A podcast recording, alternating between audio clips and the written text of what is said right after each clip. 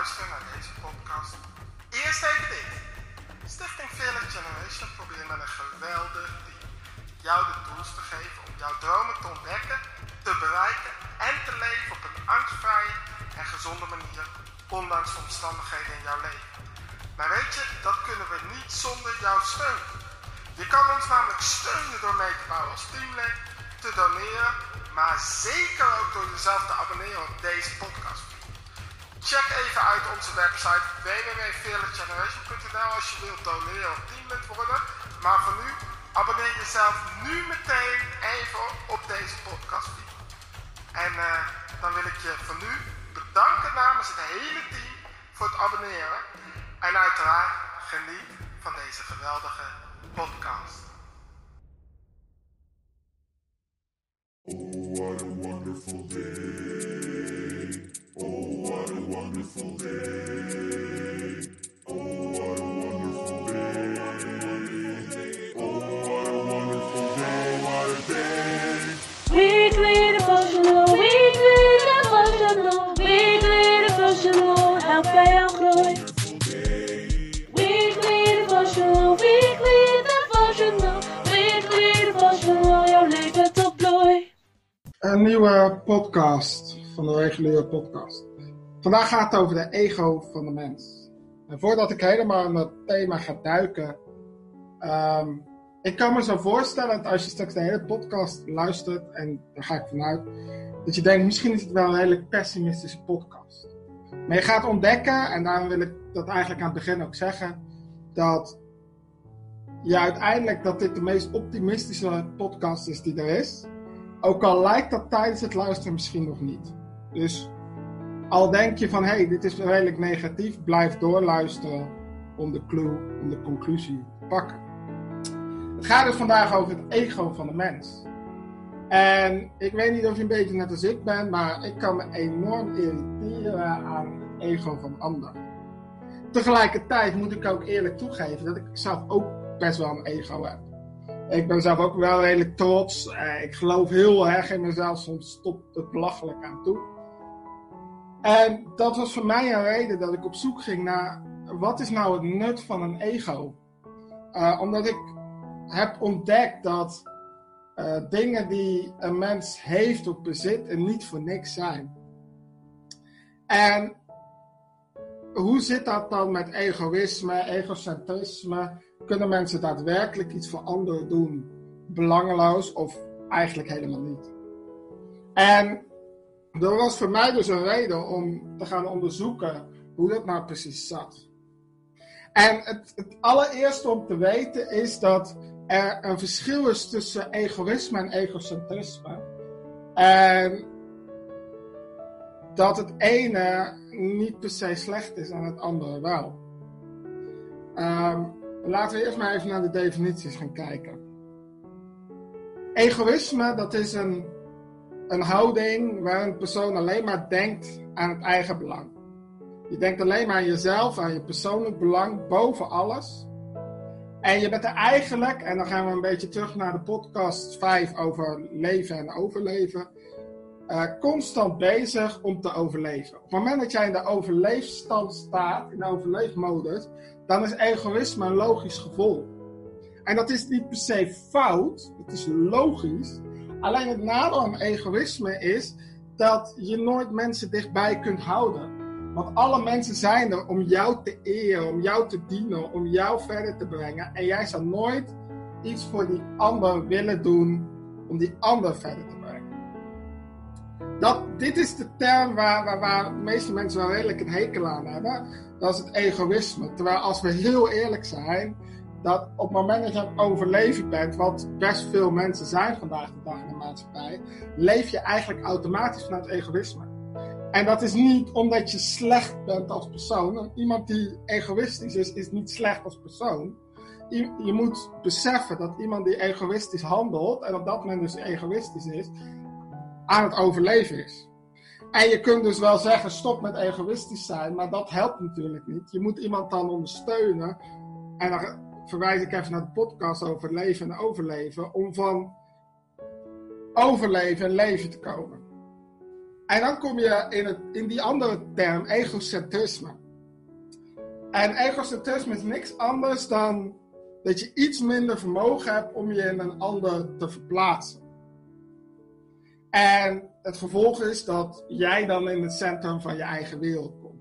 Nou, laten we heel eerlijk zijn dat hoe graag wij mensen dat ook zouden willen, het is onmogelijk voor een mens om zich volledig in iemand anders te verplaatsen zonder zijn eigen visie, eigen gevoelens, eigen belangen daarin mee te nemen. Je kunt niet afscheid nemen van jezelf en dan volledig in die ander in, in het centrum van jouw wereld plaatsen. Egocentrisme is ook je ego centraal zetten, is jij centraal zetten. Jij bent het centrum van jouw wereld. En laten we eerlijk zijn, dat geldt voor iedereen. En gelukkig is dat maar zo. Als het namelijk niet zo is, dan kun je niet, zul je nooit voor jezelf kiezen. Dus assertiviteit is onmogelijk. Want jij staat niet meer in het centrum van jouw wereld. De key is om te leren om ook anderen, niet zozeer jezelf uit het centrum van jouw wereld te duwen, maar om ook andere ego's, laat ik het zo zeggen, andere personen in dat centrum te durven plaatsen. En dat zullen er nooit honderd of duizend zijn. Dat, dat, dat kunnen misschien je vrouw, je kinderen, je vader, je moeder, je broertjes, je zusjes zijn. Maar de key is om te leren dat jij mag in het centrum van jouw wereld staan, maar welke mensen mogen daar nog meer komen. Want wij handelen allemaal vanuit het feit dat wij de centrum zijn van onze wereld. Dat is de reden dat, misschien het spreekwoord wel, twee Nederlanders, drie meningen. Dat we allemaal een eigen mening hebben, is omdat we allemaal vanuit ons centrum in onze wereld kijken naar de daadwerkelijke wereld. En we vinden allemaal onze mening belangrijker dan de mening van de ander, omdat we anderen niet toestaan om ook wel eens in ons centrum te komen, niet onszelf weg te duwen. Dit heeft allemaal te maken met, en dan kun je zeggen, ja, maar ik heb geen verminderd vermogen om me in iemand anders standpunt of gevoel te verplaatsen. Maar dat hebben we allemaal. Want dan komen bij eigenlijk twee begrippen die we heel vaak niet goed begrijpen: sympathie en empathie. En je hoort wel eens, ja, ik ben heel empathisch. En ik ben heel sympathiek. Of sympathisch, zou ik eigenlijk zeggen. Nou, laten we heel even kijken naar wat het verschil tussen deze twee dingen. Sympathie is iets wat we allemaal kunnen. Dat is mede met iemand iets aanvoelen. Dat is vanuit je eigen belevingswereld voel je mee met iemand anders. En je probeert die ander te begrijpen, te accepteren, mee te voelen. En dat werkt vaak heel opbeurend voor de ander. Dat kan iedereen. Nou, dat kunnen de meeste mensen als je maar iets soortgelijks als de persoon waar je sympathisch bij wil zijn hebt meegemaakt. Empathisch kan niemand. Niemand heeft empathisch vermogen als mens. Want empathisch is het vermogen om je volledig in die ander te kunnen verplaatsen. Die ander eigenlijk het centrum van jouw wereld te zetten. Jouw emoties, gevoelens, ervaringen, herinneringen volledig te vergeten, niet mee te nemen en toch je inleven. En daardoor je dus verplaatsen in de situatie van de ander. En laten we eerlijk zijn, wij als mens nemen altijd ons eigen verhaal mee. We nemen altijd onze eigen bagage mee, onze eigen input mee om ons te kunnen verplaatsen in de ander. Dus wij kunnen niet meer dan sympathisch zijn. Empathisch is onmogelijk. Dat is niet fout, maar als je dat snapt, dan kun je soms ook gewoon heel eerlijk zijn tegen iemand. Van luister, ik zou je heel graag willen begrijpen. Ik zou heel graag in je in willen leven.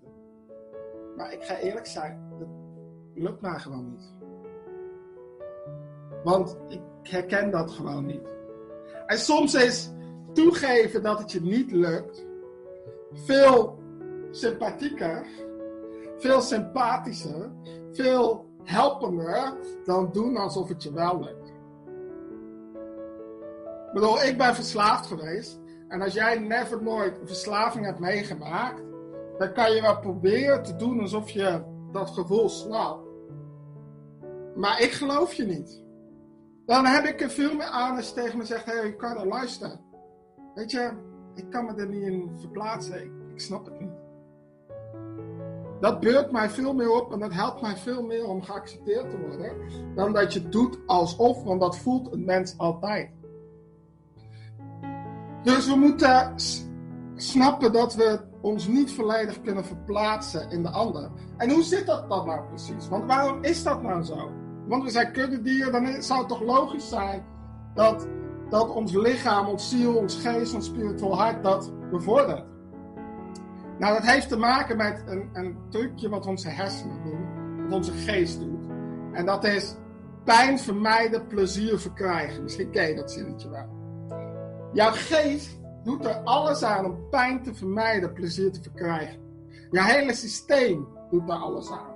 Want het systeem van zelfcommunicatie, lichaam, ziel, geest, maar ook het spiritueel hart, houdt niet van pijn.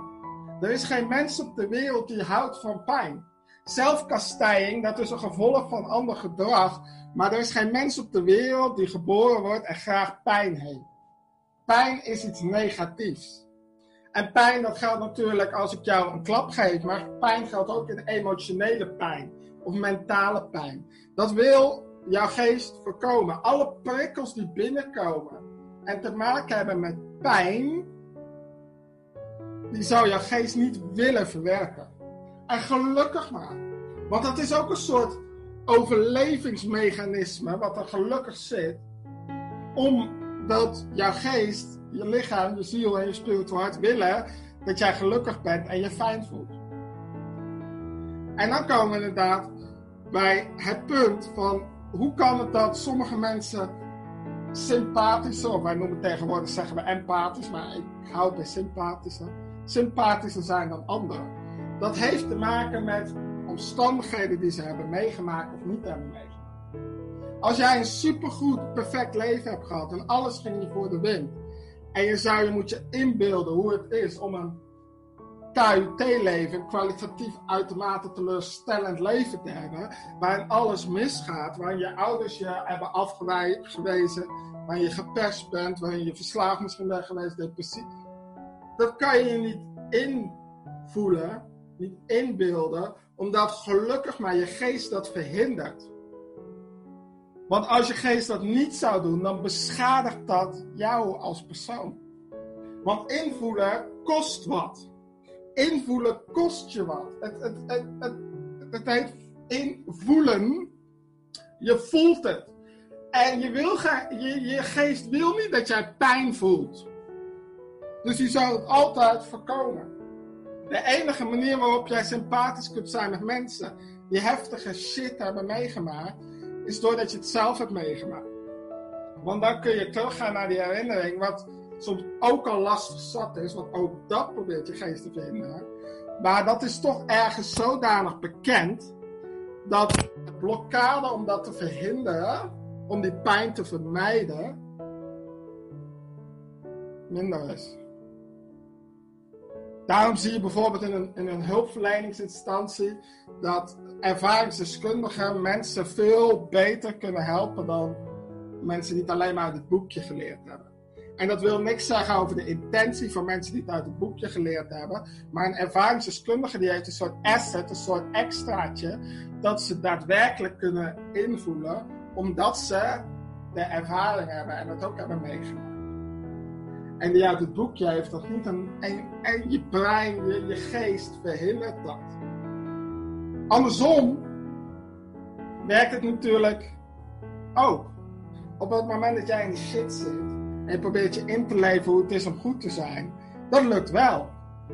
Waarom? Dat is plezier. Dat is fun. Dat is positiviteit. Dat is geen pijn. En wat willen je hersenen? Pijn vermijden, plezier verkrijgen. Je ziet ook vaak mensen die in de shit zitten, die zijn ontzettend goed in dromen. Waarom worden ze goed in dromen? Omdat dat plezier verkrijgen is en dat maakt stofjes aan die ervoor zorgen dat je je beter voelt. Ga terug naar het lichaam van de mens, de aflevering over hormonen. onder andere endorfine en zo wordt nog wel andere hormonen aangemaakt, die ervoor zorgt dat jij je beter voelt, waardoor je shit weer aan kan. Dus je geest, je hersenen zijn constant bezig met pijn vermijden, plezier verkrijgen. En dan het ego. Het ego van de mens. Ik zei net al, er is een verschil tussen egoïsme en egocentrisme. En dat heeft alles te maken met sympathie, empathie, met wat je hebt meegemaakt, niet hebt meegemaakt. Met het, eh, met het principe van pijn vermijden en verkrijgen. Egoïsme heeft alles te maken met overleven. Maar egocentrisme is waar wij mensen in principe, als wij gaan leven, zijn. Je kunt niet jouw eigen wereldbeeld loslaten. Je zult altijd jezelf in die centrum van de wereld, van jouw wereld hebben. En dat is iets goeds. Ik moedig dat alleen maar aan. Want dat zorgt ervoor dat je jezelf niet volledig wegcijfert. Dat zorgt ervoor dat je niet uh, over al je grenzen heen laat lopen. Dat zorgt ervoor dat je jezelf ook serieus neemt. Maar tegelijkertijd wil ik daar een uitdaging bij geven.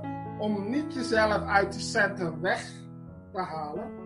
Maar om mensen toe te voegen aan het centrum van jouw wereld. Heel veel mensen staan, als ze vanuit dat egocentrisme leven, zelf in het centrum van de wereld en dat is goed. Maar die staan daar alleen. Dat is de reden dat ze eenzaam zijn. Durf mensen die, die jij waardevol acht, die belangrijk voor jou zijn vanuit jouw wereldbeeld, toe te laten in dat centrum van jouw wereld. Zodat ook hun invloed belangrijk wordt voor jou. Ook hun mening, ook hun standpunten, ook hun gevoel, ook hun emoties, ook hun grenzen. Weet je, als ik naar mezelf kijk, als ik kijk naar het centrum van mijn wereld, dan sta ik natuurlijk. En, en de eeuwige bron van liefde, die staat ook voor mij in het centrum van mijn wereld. Maar ook mijn dochter, mijn broertje, mijn moeder, zelfs mijn vader. En zo zijn er ook nog wel hier en daar wat vrienden die ik toegelaten heb om aanwezig te zijn in het centrum van de wereld. Ik sta daar niet meer alleen. Nog steeds sta ik wel in het midden, maar precies om mij heen staan er meerdere mensen die ook in het centrum van mijn wereld staan. En wat voor effect heeft dat? Het effect is dat ik hun gevoel ook serieus neem. Dat ik hun standpunten ook meeneem bij de beslissingen die ik maak. Dat ik hun visie ook belangrijk vind. Dat ik hun belang ook centraal stel. Waardoor het niet meer oogt als egocentrisme, als je naar mijn leven kijkt. Maar als we heel eerlijk naar de basis teruggaan, is dit ook egocentrisme. Alleen ik heb geleerd om niet alleen met, met mezelf alleen in het centrum van de wereld te hebben, maar ook anderen. En daar, daar, daar gaat egocentrisme. Daar gaat het belang van je ego is dat je ego beschermt jou. En als je erin doorslaat en, en niks hebt om voor te leven, dan ga je overleven. En dat is ook een beschermingsmechanisme. Je ego beschermt jou als een soort beschermende laag om je spiritueel hart heen. Dus je ego is iets goeds. Je ego is iets geweldigs. Egocentristisch leven is goed. Maar wel durf anderen te promoveren in het centrum van jouw wereld. Niet ten koste van jezelf, maar bovenop jezelf. Laat zij het verlengde zijn van jou. Ik uh, heb al een paar jaar geleden op een conferentie van een spreker uit Australië. En die zei zoiets moois. En die zei dit. Zij luistert 99% van de potentie wat in mij ligt, kan ik alleen bereiken met de mensen om me heen. Daar heb ik die anderen voor nodig. En dit is eigenlijk de egocentrisme ultima forma, zoals ik het bedoel. Beseffen dat jij bent wel het centrum van jouw wereld en dat is goed. Alleen jij als centrum van jouw wereld kan niet bereiken je eentje waarvoor jij gemaakt bent. Kan niet jouw missie, jouw droom bereiken. Tenzij je mensen toelaat in het centrum, in het centrum van jouw wereld. En besef dat 99% van jouw ego zit in die 99 mensen om je heen, of die 10 mensen, of die 12. Ik bedoel, als we naar de geschiedenis kijken, of we nou Mohammed nemen, die had zeven vrienden. Jezus had er 12. Uh, Nelson Mandela zijn vrouw en ook nog wat vrienden. Zo zijn eh, Martin Luther King, noem ze allemaal maar op. Die hadden dit begrepen. Die hadden begrepen dat de egocentrisme ultima forma is anderen toelaten om jouw ego heen, die ook centraal staan in jouw wereld. Dus durf mensen toe te laten om ook centraal te staan in jouw wereld. Zonder dat je jezelf eruit duwt. Want dat is een fout die heel veel mensen maken. Die denken altijd dat, dat wie jij bent ten koste moet gaan, zodat anderen kunnen floreren. Weet je, ik vind het geweldig om anderen te zien opbloeien, anderen mij voorbij te zien groeien, et cetera, et cetera. Maar tegelijkertijd ga ik eerlijk met je zijn. Ik doe dat niet ten koste van mezelf. Ik doe dat als verlengde van mezelf. Alle mensen die meewerken aan, aan Leef vanuit Kracht, aan een platform en die erbij komen. Ik, ik wil dat ze beter worden dan ik. Maar niet ten koste van mij, maar als verlengde van mij. Want als zij een missie bereiken, dat is, mijn, dat is hoe ik dat besef. En hoe ik dat begrepen heb ondertussen, dan, dan kom ik ook een stap dichter bij mijn missie. Dus zij zijn het verlengde van mij. En ik hopelijk ook van hen. En niet ten koste van mij. Heel veel mensen helpen anderen ten koste van zichzelf. En die zijn daardoor eigenlijk niet meer egocentristisch, maar niemandcentristisch. Er is niemand meer die in het centrum van de wereld staat. En weet je wat het is? Op het moment dat jij verdwijnt uit het centrum van je wereld, verdwijnt jouw missie ook. En dan is depressiviteit en de cirkel van zelfdestructie, aflevering 1, een logisch gevolg. Want jouw missie, jouw droom, jouw reden dat je leeft, zit in jou. En als je jij, jezelf, je ego uit jouw wereld duwt, om, om wat voor reden dan ook, dan duw je ook jouw missie, jouw doel, jouw droom uit jouw wereld. En als je geen missie, doel of droom hebt, word je lusteloos, word je depressief. Word je verslaafd, word je burn-out. Dan ga je van alles doen om dat maar te vervangen. En daarom is het dus zo belangrijk om jezelf wel in dat centrum te houden. Want je houdt niet alleen jezelf daar, je houdt ook je missie daar, je droom daar, je doel, je zingeving. Zonder doel, droom, missie, zingeving is het onmogelijk om anderen te helpen, om gelukkig te zijn en om te leven vanuit kracht. Dus ter afsluiting. Ga eens een keer anders kijken naar mensen die egoïstisch zijn. En ga eens dieper kijken en zien dat ze niet egoïstisch zijn omdat ze egoïstisch zijn. Maar omdat ze door wat ze meemaken bezig zijn met overleven. Stop met krampachtig proberen empathisch te zijn wat toch niet lukt. Maar wees sympathisch. En als je je niet kan inleven in die ander, wees daar gewoon eens, over, eens een keer eerlijk over. En dat kan naar je partner zijn, dat kan naar je vrienden zijn, dat kan naar wie dan ook zijn. Misschien zelfs in de hulpverlening naar je cliënt. Maar wees gewoon eens eerlijk, joh, ik zou het me heel graag in je willen inleven. Maar sorry, dat lukt me niet. Want ik herken dit gewoon niet. En kijk eens wat er dan voor opening gebeurt. Omarm een egocentristisch leven. Dus duw jezelf niet uit het centrum van jouw wereld weg. Maar durf ook anderen toe te laten. Blijf deze podcast luisteren. En dan sluit ik af met eigenlijk een dubbele vraag.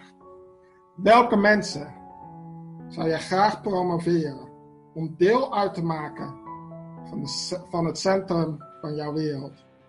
Waardoor jij niet alleen centraal staat in jouw wereld. Deze podcast is geproduceerd door Fearless Generation. We hebben geprobeerd om alle rechthebbenden te benoemen in deze aflevering. Wil je meer content zien, lezen of horen? Of wil je contact opnemen? Dat kan via fearlessgeneration.nl. Dat is fearlessgeneration.nl.